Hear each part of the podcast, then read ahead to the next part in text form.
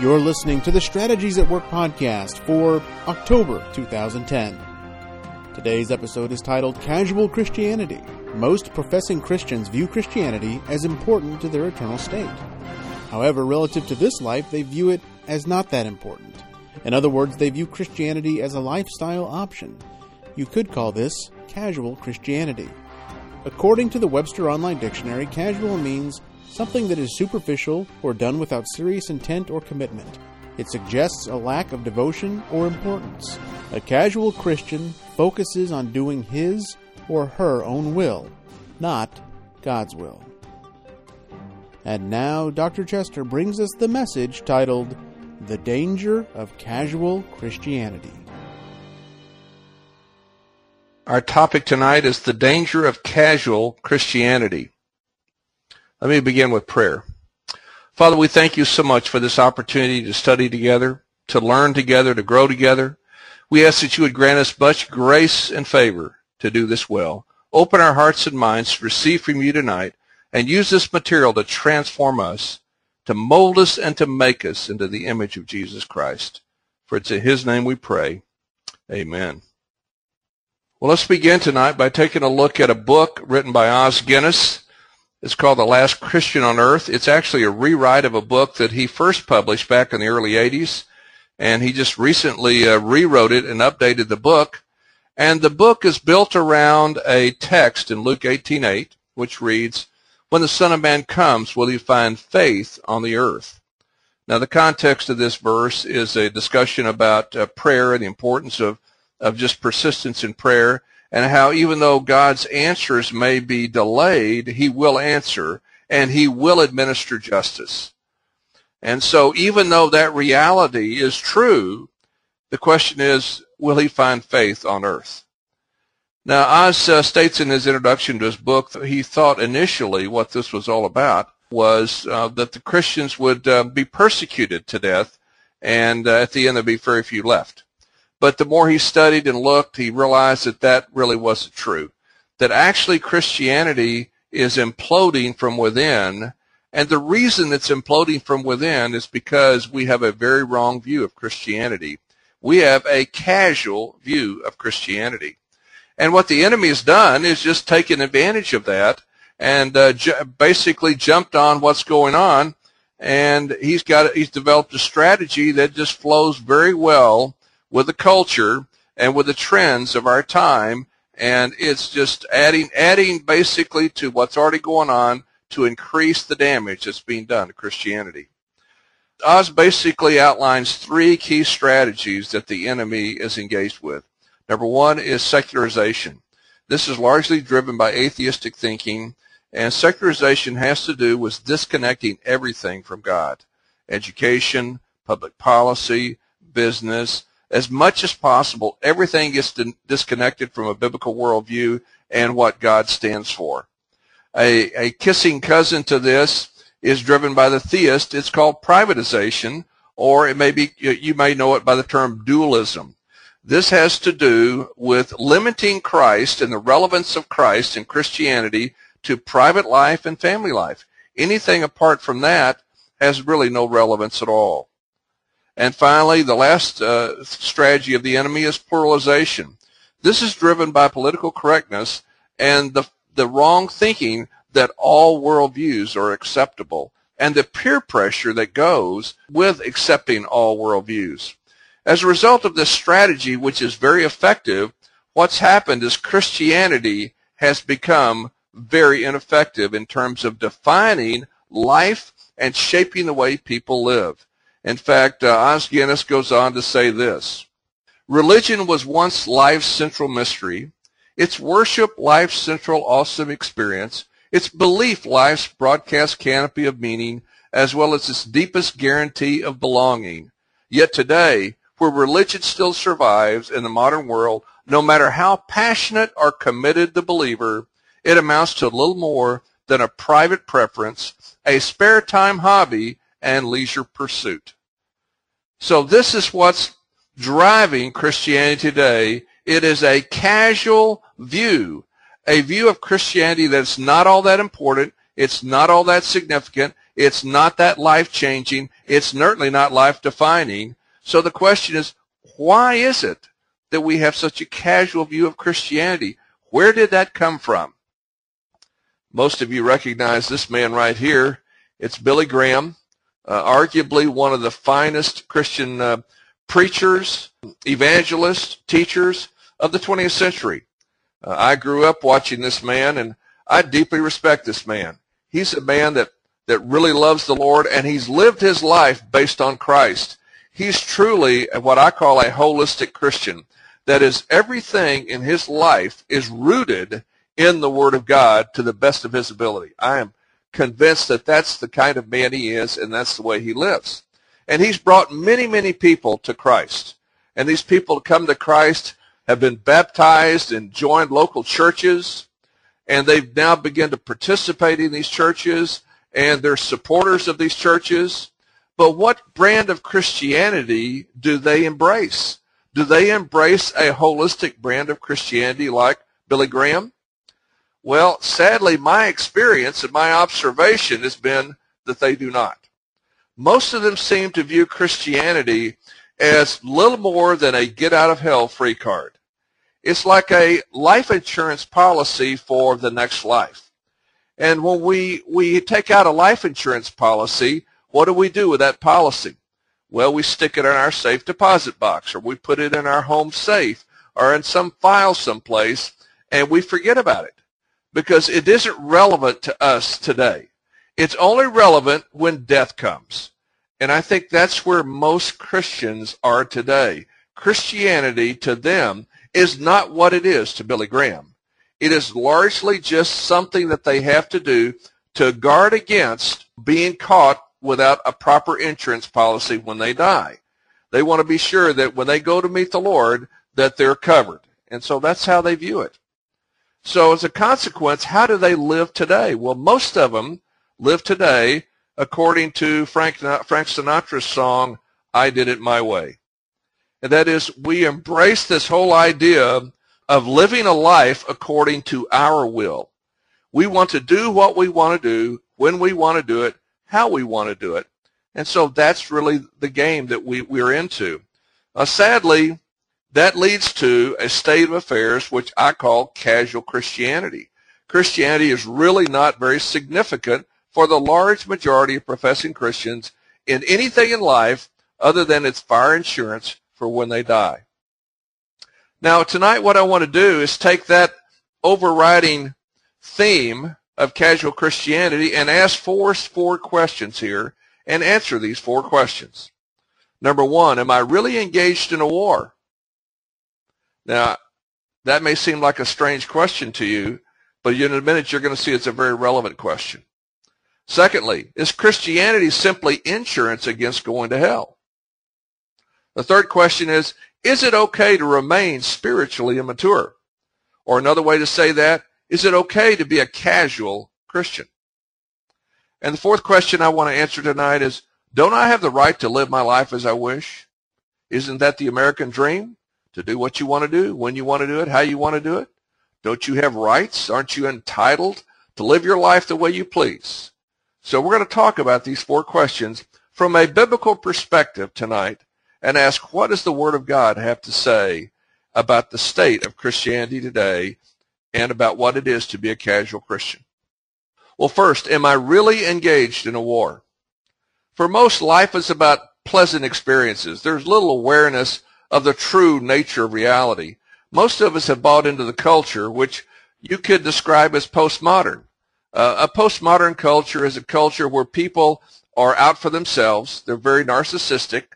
They are into pleasure and entertainment, and everything in life is about them doing their will. That's all they want to do. They want God to support their agenda. Uh, what I've seen with many, many professing Christians is their relationship with God is one of where God is like a genie in a bottle. And they want to do some religious thing, whether it's go to church or participate in expressive worship or, or pray or go to Bible studies or whatever it is that they do that they think will please God and then God's going to come popping out of the bottle like the genie and grant them whatever they want. So if they've got health issues, God's going to heal them. If they have money issues, God's going to give money. If they need job, God's going to give employment. God's just going to take care of their problems of life. And that's how most of them seem to live. But that's not reality. The reality is that we're in a war. Whether you like it or not, whether you want to believe it or not, you are in a war. It's a very serious war. It's every bit, in fact, it is more serious than the picture of these guys here with these, these guns getting ready to go into battle. We have a very, very serious enemy. Now let's take a look at a text in Ephesians just to get a picture of this. Now, Ephesians chapter 5 begins the last section of the book of Ephesians. Ephesians 5 and 6 are pretty much one section. So the, the theme of Ephesians chapter 5 and 6 is stated in Ephesians chapter 5 verse 1, where God says to us, be imitators of God. Therefore, as dearly loved children. You see, that's what he expects those that profess Christ as Savior to do, is to be imitators of God. And so now in chapter 5, he goes through a little litany of things, the implications of this reality. What does it mean to imitate God? How do we do that? What does it mean to be a dearly loved child? What does that look like? So he's articulating all this, and he brings us down to chapter 6 and verse 10, and he goes into now the warfare element of this. He says, finally be strong in the Lord and his mighty power. Now, why do you, why in the world do you need to be strong in the Lord? What's the point of that? Well, the point of that is because you're in a war. If you're not strong in the Lord and his mighty power, you will become a POW real quickly. You will be out of the game. You will not be engaged in doing what God has called you to do. You will be outside the will of God. So we've got to get very serious about being strong in the Lord and in his mighty power. So how do we do that? Well, we put on the full armor of God so that you can stand, take your stand against the devil's schemes. So now we see who our enemy is. It's the devil. For we struggle not against flesh and blood, but against the rulers, against the authorities, against the powers of this dark world, and against the spiritual forces of evil in the heavenly realms. You see, there's a whole authority structure that exists both in the tangible and in the intangible world that's in rebellion against God. And when you came to Christ, if you know Jesus Christ as your personal Lord and Savior, when you came to Christ, you joined the army of God. You became one of his foot soldiers, and now you've got to get ready for battle. Now think for a moment. Suppose that you literally were to join the army of whatever country you live in what would be the first thing that they would do with you? Well, the very first thing that would happen would be you would go to boot camp. And you would be assigned somebody to disciple you in the fine art of fighting a war. That disciple would be called a drill instructor.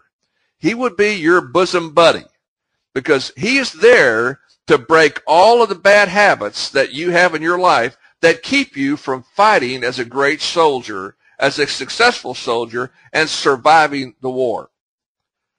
And that's a picture for us. Today, Christianity, when somebody comes to Christ, we celebrate it and we should, but then we don't send them to boot camp.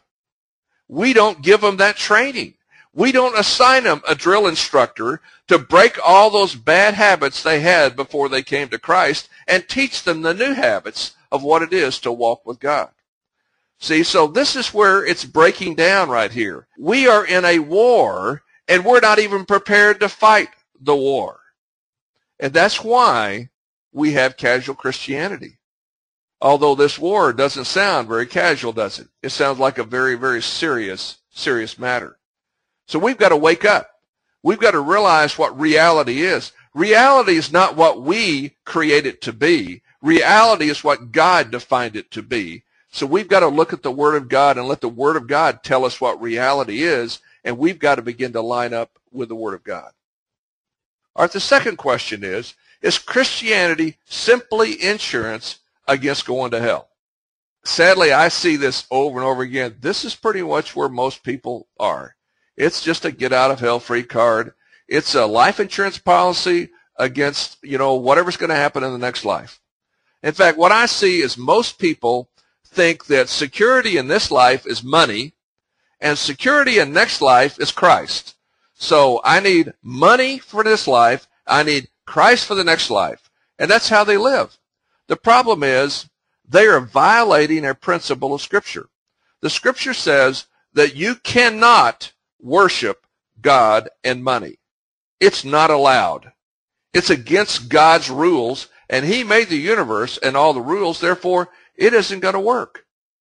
And so most of us are living a life that is not going to work. And we don't even realize it's not going to work because we bought into this lie, this lie that Christianity is just insurance to keep us from going to hell. Scripture says this, that we have been freed from slavery to sin as servants of God in this life so that now we can be servants of God forever. You see, 1 Peter 2.16 says this, Live as free men, but do not use your freedom as a cover-up for evil. Live as servants of God. Now you might say, well, gee, that sounds contradictory. Live as a free man, but live as a servant? What's the deal here? Well, the deal is this. Contrary to what most Christians seem to think, when they come to Christ, they are set free, but they're not free now to do their will. They've been set free to do the will of God. This is a very common uh, saying that seems to be going around in Christianity today. When you ask somebody how they're doing, they'll say something like, blessed, healed, and free. And on one level, I'm okay with that, but I'd like to dig down a little bit deeper and say, what in the world do you mean by that, blessed, healed, and free? If by that you think that you're free to do your will, then what you have done is your worldview is giving you permission to use Christ to cover up your sin. And Christ is not into covering up your sin. He's not into covering up anybody's sin. What Christ is all about is setting you free from sin so you can live as a servant of God. So Christianity is very relevant for today, for how I live every day. It's not just about the future. It is about the future, but it's far more than the future. It is about today. And so we've got to begin to gain a real biblical worldview of what Christianity is. If we don't gain a biblical view of holistic Christian living where Christ shapes every decision, every thought, every action in our life like Billy Graham lives, if we don't get that, then we will give way to casual Christianity and Christianity will not have any meaning to us now. It will only mean something when we die, and then we will try to find something to fill the void now, which will probably be money, and then we will violate a principle of the universe because we'll try to worship God and money and think that's okay. By the way, in Revelation 3, the Laodicean church tried to do that. And Christ, in his epistle to them, called them lukewarm which indicates that one of the signs of a culture that's trying to worship God and money is they become lukewarm. So take a look around your Christian community and just see how lukewarm it is. That's the measure to which, or at least a good measure, how much there, there's worshiping God and money going on in your culture, and therefore casual Christianity has a grip on your Christian community. Is it okay to remain spiritually immature? For most remaining spiritually immature is okay, but not according to Scripture. Now let me just say this. This one of the sad things that I see, not only in the place where I live, but in the communities where I travel, and I get to go into different churches and meet different Christian communities, I see the same problem wherever I go. It doesn't matter where I go. It's the same issue. There's, there is a tacit implication that it's okay to not grow in Christ. You can come to church with us, you can be part of us, and you don't have to grow up. That's just optional. That's what, that's an unspoken message that people get. When you start asking people that are fairly young in the Lord if they really get it, they've got to go to boot camp. Do they really get it? They've got to be trained. Do they really get it? They need to be submitted to somebody to disciple them. Do they really get it? They got to be transformed and grow up in Christ. I think most of them, if they were brutally honest, would say, no, they didn't get that. They didn't understand that at all. Well, let's just look at what Scripture has to say. Let's look at a text first from 1 Peter chapter 2. It says this, Therefore rid yourselves of all malice and all deceit, hypocrisy, envy, and slander of every kind, like newborn babes, crave pure spiritual milk, so that by it you may grow up in your salvation. You see, Peter is writing to young, immature believers, and he's telling them you need to have a craving for spiritual milk so you can grow up. You see, that's why babies need milk, is so they can grow up. That's the point of feeding a baby is they would grow up. You know, if a baby, physical baby, literal baby doesn't grow, they're probably going to die. Because that's God's system. God's system is they grow up. And it's the same way spiritually. When you come to Christ, if you don't begin to grow up, you're probably going to dry up and die. Now look at a text in 1 Corinthians chapter 3. This is Paul writing this time.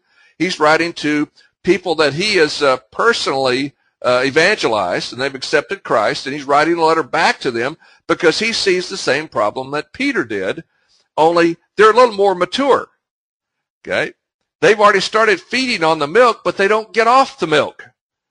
He says this, Brothers, I could not address you as spiritual, but as worldly, mere infants in Christ.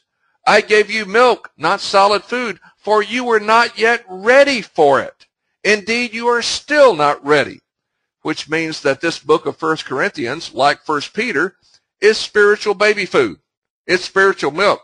So if you want to know what to teach young believers, go to these books that specifically indicate their spiritual milk. These are good books to begin to work with them on. He goes on to say, you are still worldly.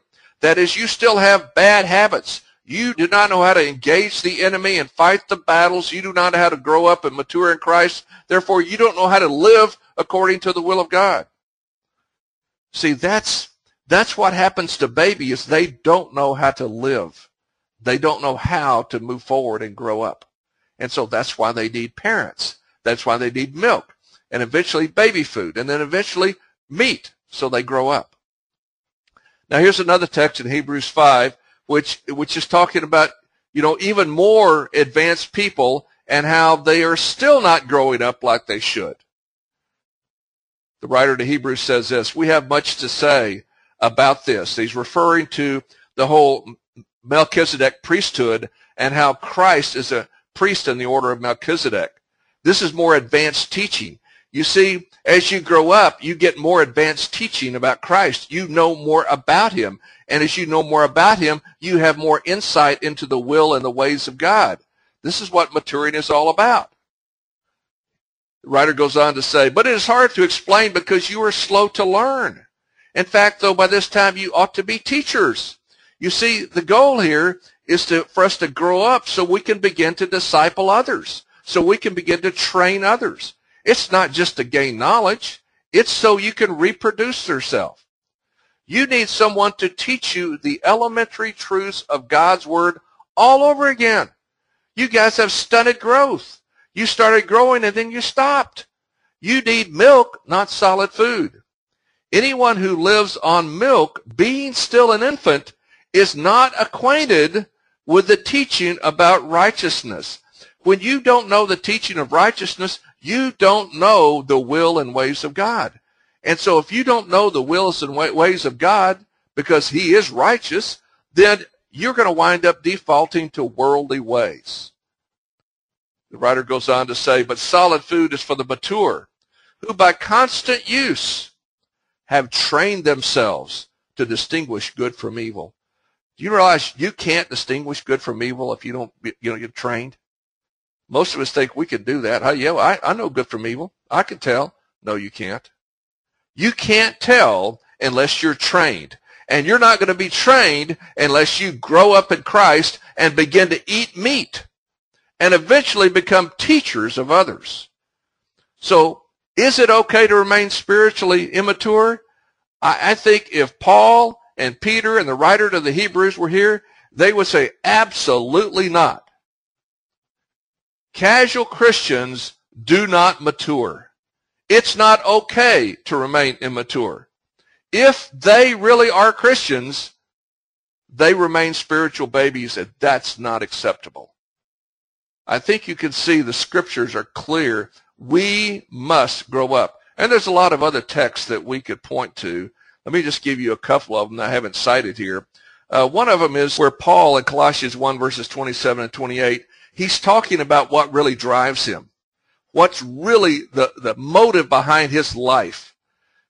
And he's talking about how he wants to make known to the Gentiles the glorious riches of the mystery of Christ. And that is Christ in you, the hope of glory.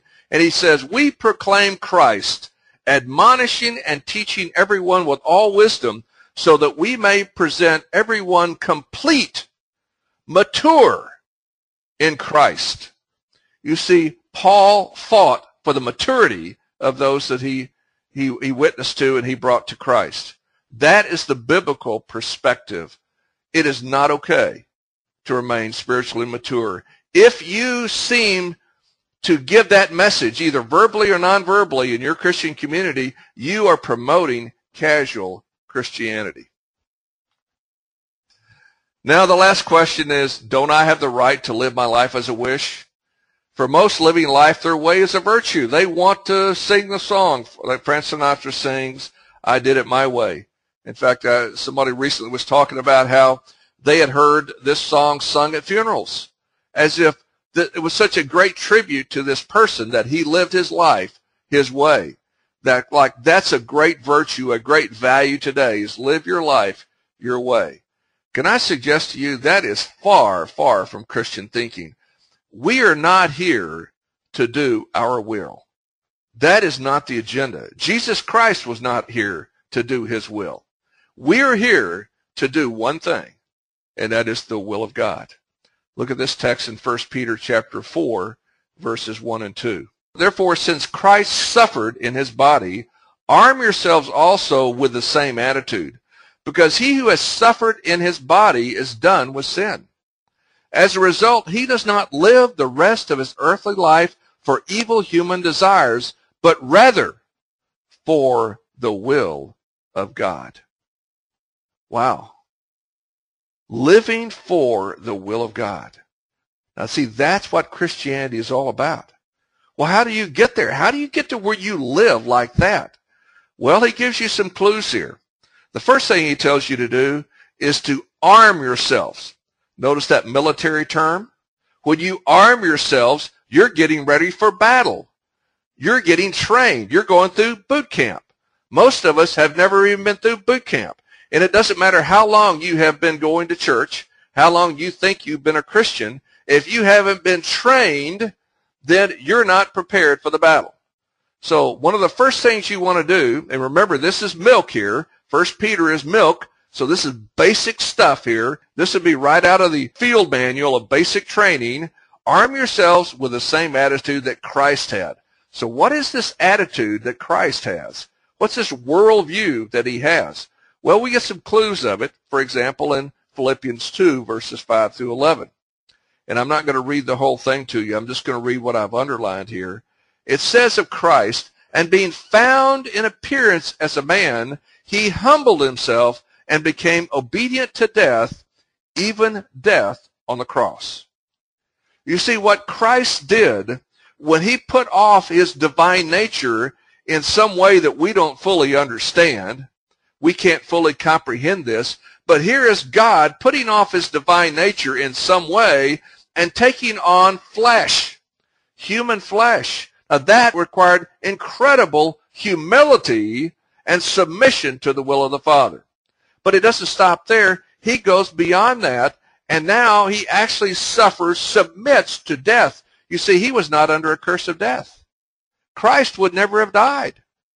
He is the only person in the flesh since Adam and Eve that did not deserve death and was therefore not under a curse of death. What he had to do was voluntarily submit to death. And so when he did that, he showed the ultimate submission, ultimate humility to even to do the thing that he, he should arguably never have had to do, and that is to die. Well, this is a person that's totally submitted to the will of God. he, makes no claims on his rights. Now, you and I, we're all into our rights, you know, what we're entitled to and what's fair and what's, you know, what's, what we think should be done for us. Christ was not into any of that. His only agenda was to do the will of the Father. And you see that in John 5:19 when he says this, I tell you the truth, the Son, which, which is a reference to himself, can do nothing by himself. He can only do what he sees his Father doing. Because whatever the Father does, the Son also does. Jesus was the consummate disciple. He imitated the Father completely with perfection. He did nothing outside the will of the Father. Everything was lined up with the will of the Father. It was never his will. It was always the will of the Father. That's the attitude we need. That's our worldview. We need to recognize that God's in charge of his universe. He's put us here for a specific assignment. We need to do that assignment in total obedience to his will. Let's go on to the next part of the verse. I've got it underlined here. He who has suffered in his body is done with sin. Now, what in the world is he talking about here? Well, let me just suggest that what he's alluding to here is the principle of transformation. Transformation is about the victory over the power of sin in our life. Now, you see, I've got in brackets here the term second tense of salvation. Well, there are three tenses of salvation given to us in Scripture. There is the past tense of salvation, which is the deliverance from the penalty of sin. There's the present tense of salvation, which is the deliverance from the power of sin in this life. And there's the future tense of salvation, which is the deliverance from the very presence of sin. So past is penalty, present is power, future is presence. So these are the tenses that you see in Scripture. And in this particular text, I think he's referring to the second tense of salvation, that suffering in this body is what has to happen for us to gain victory over sin. That is the power of sin in our life. Now let me just show you some examples of this in Scripture. In 2 Corinthians 15:31, the Apostle Paul says this, I die daily. Now wait a minute, Paul. Why do you need to die daily? Well, he needs to die daily because when he came to Christ, just like every one of us, you know, he was saved from the penalty of sin, but the power of sin is still at work in this world that we live in, and we still have a lot of bad habits, sinful habits, that we haven't, you know, broken yet. So we've got to be engaged in our boot camp training to get rid of these bad habits so that we can begin to live a life of obedience to God. Look what he says in 1 Corinthians verse 9, 1 Corinthians 9 verse 26 and 27. Therefore I do not run like a man running aimlessly. I do not fight like a man beating the air. No, I beat my body and make it my slave so that, that after I've preached to others, I myself will not be disqualified from the prize. You see, he held himself up to a high standard of integrity, of living out the reality of his message. And that's what we're all called to do. Well, if we're going to live out the reality of the message of Jesus Christ, we've got to bring our flesh under submission to the will of God. So this is discipline. This is training. This is, this is hard work of bringing the flesh under control and being, being aware of the, of the schemes of the enemy through the culture and through other, other means that he might attack us. Well, Paul was very tuned in to his propensity to give in to the power of sin. So he's on guard, fighting the battle against sin in his own life. And finally, 2 Corinthians 10:5. Again, this is all baby food. He again reinforces this. We demolish arguments and every pretense that sets itself up against the knowledge of God, and we take captive every thought to make it obedient to Christ. You see, Paul never, never assumed that he had the right to live life as he wished. That was never on his radar screen. He always, like Christ, viewed that it was not his will, but it was God's will that he must do. And the final phrase here in this verse, as a result of arming ourselves with the worldview of Christ and becoming disciplined about fighting the power of sin in our life, the result is he does not live the rest of his earthly life for evil human desires, but rather for the will of God. You see, that's the only reason to live. That's the only reason to get up in the mornings to do the will of God. That's the only reason to go to work. That's the only reason to go to church. That's the only reason to govern ourselves and to be educated and, and to, to go out and, and be part of our community. And whatever it is that you do, there's only one reason to do it, and that's to do the will of God. And so the principle of transformation is evidenced by people who are living for the will of God, both generally and specifically. See, there's both a general will of God and a specific will of God. For example, the general will of God is the same for all of us, and that is that we would live incarnating the nature of Christ, that is, live according to a biblical worldview. And you can see that Paul, when he wrote to the Galatians, he made it very clear what he was after. He was after Christ being formed in them. That was his agenda. I want to see Christ formed in you, incarnated in you, so you live and breathe and think and act like Jesus Christ in accordance with a biblical worldview. That is the general will of God for everyone that accepts Jesus Christ. It does not matter who you are, where you are, what your circumstances are. Every person that professes Christ is called is called to take on a biblical worldview, to have Christ formed in us. Then we have the specific will of God. The specific will of God now is the specific plan and purpose of God for each one of us. We each have a specific plan. Ephesians 2.10 For we are God's workmanship, created in Christ Jesus to do good works, which God prepared in advance for us to do. This is very personal and individual. And the way we know that is in Ephesians 2, 8 and 9, which is the, one of the most famous texts about salvation. For by grace you've been saved through faith, and that not of yourself is a gift of God, lest anyone should boast. That's a very personal promise. Salvation is individual and personal. And then verse 10, the very next verse, for this is the reason why you were saved, is to do the will of God, the specific will that he created you to do. And so we have both a general will of God and a specific will of God that we're mandated to obey. This is how Christians are called to live. This is not casual Christianity. This is holistic, committed, dedicated Christianity. This is real Christianity. I want to submit to you that casual Christianity is an oxymoron. It doesn't really exist. It's a contradiction because a true Christian lives this way. A casual Christian has no assurance that they're really even saved. And how do we know that?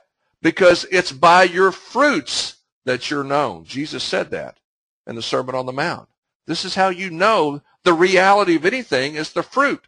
So if you look at someone and they don't look like Christ, they don't act like Christ, they don't talk like Christ, they're probably not a Christian no matter what they say. And so that's the high standard. Christ being incarnated in us, being formed in us is what Christianity is all about. Now we have a wonderful tool to help us on our journey, specifically relative to the specific will of God. Now, the general will of God, the way you're going to learn that, learn a biblical worldview, is you get under someone to disciple you. You need a drill instructor to take you through boot camp and train you in the ways of God. And then to find the specific assignment that you have, the specific place that you occupy in the kingdom, you need help there. And there's a wonderful tool called C4. It's a biblical tool for helping you discern what God has called you to do. And that's a tool that, that we talk about at length in the Strategic Life Alignment Seminar. But I just want to show you the connection of that tool that's the core of that seminar and this teaching here on what it is to truly be a Christian. The danger of casual Christianity is deception. Life is not about your will. It's not about my will. It's not about anybody's will except God's will. His will is the only will that counts. And if you truly know Christ, you will not stop until you learn how to discern the will of God. And just because you have been baptized and you go to church doesn't mean you know how to do it. I would submit to you most likely, if you're typical of most Christians that I meet, you've never been trained. You need to get trained. If you really believe that Christianity is holistic, like Billy Graham did, where it defines everything in life, there's nothing you can separate from Christ because he is the creator, the origin, the purpose, the sustainer of everything in the universe, which is what Colossians tells us, then you've got to get very committed to learning how to discern the will of God and the ways of God. So generally, you've got to submit to a discipleship process that will help Christ get formed in you. Specifically, you've got to engage in finding and fulfilling your life purpose. Those are the things you must do. So if you don't have a discipling relationship right now, ask the Lord to show you who's supposed to disciple you and get submitted to them. Get underneath them. There's protection and guidance and direction for you in submitted godly relationships. And secondly, find your life purpose. And a great tool for that is attend the Strategic Life Alignment Seminar, and it will teach you the C4 principle and help you discover the purpose of God for your life. Well, let me pray. Well, Father, we thank you for this time. We just speak a blessing over each person. Just thank you for the hunger and thirst for righteousness. Lord, would you grant each of us a new level of commitment, a new level of discernment, a new level of faithfulness and perseverance to press in and to grow up in Christ and be the people you called us to be and do the things you called us to do. So grant us that grace. Father, we commit ourselves to you and to the journey of doing only your will. In Jesus' name.